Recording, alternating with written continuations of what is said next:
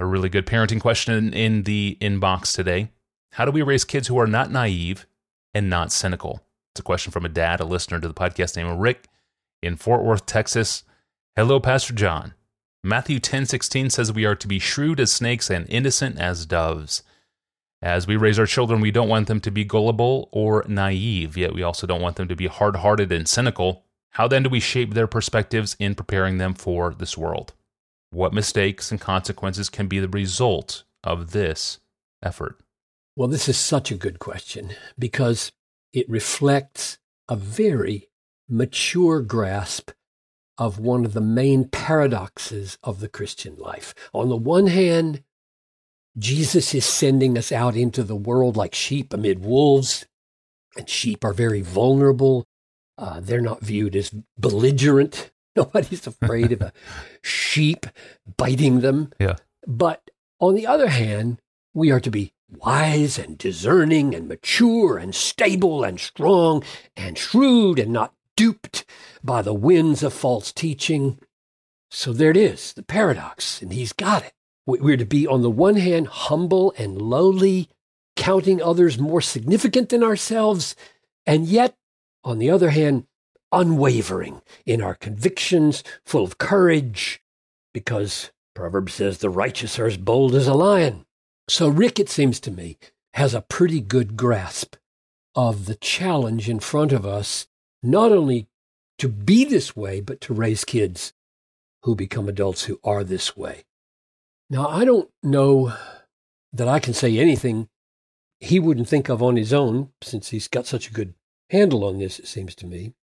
But I'll try. Let me make four suggestions, and I think it will be obvious what sorts of mistakes could arise in the effort to carry out these suggestions. We'll see.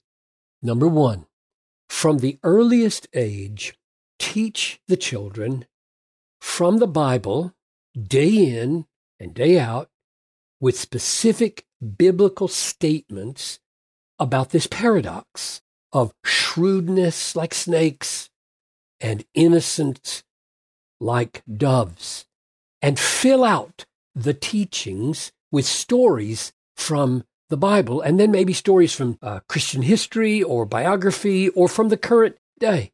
Whenever you see someone in a biography or in history or in missions or in contemporary life, illustrate the paradox, point it out, help the children see the, the beauty of it and how much you admire it, and they should admire it. Let me give a specific example of the kind of teaching I mean when I say pick out specific sentences to illustrate what this paradox looks like. Um, and I'm, I'm really influenced here by what I've been thinking about recently, because we at, at Desiring God have tried to articulate a core value that gets at this very thing. I'll, I'll mention the name of it in just a minute. It says in Ephesians four two, to walk in a manner worthy of our calling as Christians. And then it gives three words, more than three, but I'll just mention the first three. Being lowly and meek and long-suffering. Those three words. So we read that to our children. And then we ask them, what do you think those three words mean? Let's talk about lowly. What is lowly? Humble because of our sin and what terrible suffering it took to save us and how dependent we are on God all the time. Lowly and meek, dove-like, sheep-like, uh, a way of life that fits in with lowliness and long-suffering, not getting angry easily, not returning evil for evil. And then you pause and you, you press in further with your kids as you work through what those words mean, modeling for the kids how to take words of Scripture seriously. And you ask, what what is the way of life that Paul calls meek, that's supposed to fit with this lowliness of attitude? And then you show them. Now, I'm, I'm thinking of this right now just because in, in my working through Ephesians, in Look at the Book on Ephesians yeah. four two, this is what I did. This is what, huh. and this was so incredibly fresh to me. I'd never seen these three verses together like this. So I asked the question to myself, and now I'm asking it to my imaginary kids in front of me. What are some illustrations of what meekness looks like? Because we want to get this right here. We don't want meekness to look like it isn't. And here are the three illustrations. Galatians six one. If anyone is caught in a transgression, you who are spiritual should restore him in a spirit of meekness, keeping watch over yourself, lest you too be tempted. Now, here's the catcher. It takes a lot of guts, a lot of courage to confront somebody in a bad behavior. It's just so much easier to sweep it under the rug. Everybody else is just ignoring it. And you got, you're going to go to him with courage, confront him, but you're going to do it in meekness. So meekness is that courageous, lowly way of doing it. Here's, here's the second illustration. Uh, Second Timothy two twenty-four, the Lord's servant must not be quarrelsome, but kind to everyone, able to teach, patiently enduring evil. And here comes, correcting his opponents with meekness. Now, there it is again. The, the first illustration from Galatians was correct their behavior. The second illustration is correct their doctrine. And that may even require more uh, courage, depending on what kind of person they are. But you're going to get in their face, tell them what you believe about this is not true, but you're going to do it with meekness. So meekness is combined in those two instances with courage. Here's the third one. First Peter three fifteen, have no fear of them, nor be troubled, but always be prepared to give a reason for the hope that is in you, yet do it with meekness and respect, having a good conscience, so that when you are slandered, those who revile your good behavior in Christ may be put to shame. So meekness stands in front of people who are perhaps gnashing their teeth and ready to revile you and slander you, and speaks a witness for Jesus courageously, boldly, and yet with meekness. So you step back then with those three illustrations out there for your kids, um, and you say, no, so what is meekness? What is a meek person like? And the answer is courage, courage, courage, courage. Correcting behaviors, correcting teachings, bearing witness in front of slanderers, but all of it with a gentle and humble demeanor.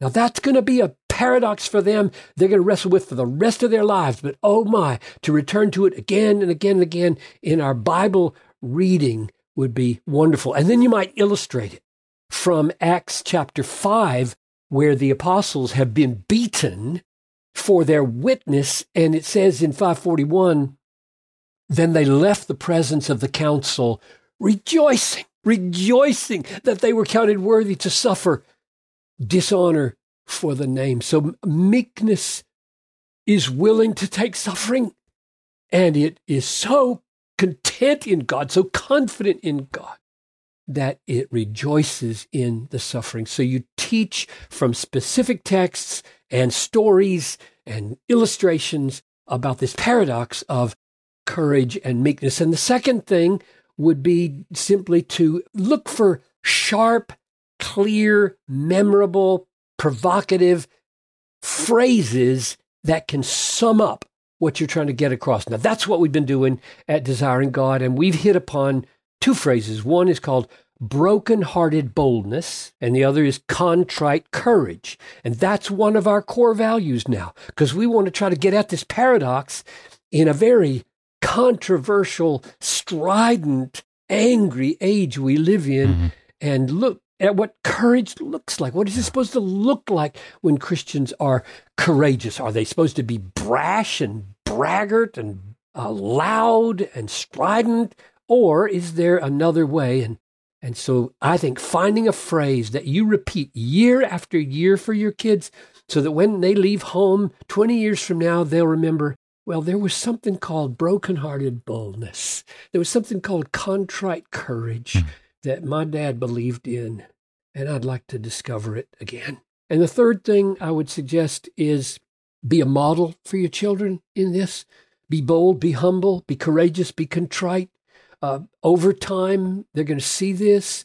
And one special form of modeling that I think is really important in this media-saturated time where you're, you're looking at the news, you're looking at videos, you're looking at YouTube, you're looking at all kinds of things, and you see stuff you can't stand. It really bothers you. It's so harmful. It's so unbiblical. And the kids know that you feel that way about it, but and they're watching. Now, how is, how's dad, how's mom going to respond to these things they so strongly disagree with? Mm. And you want to model for them by saying, now, this is wrong.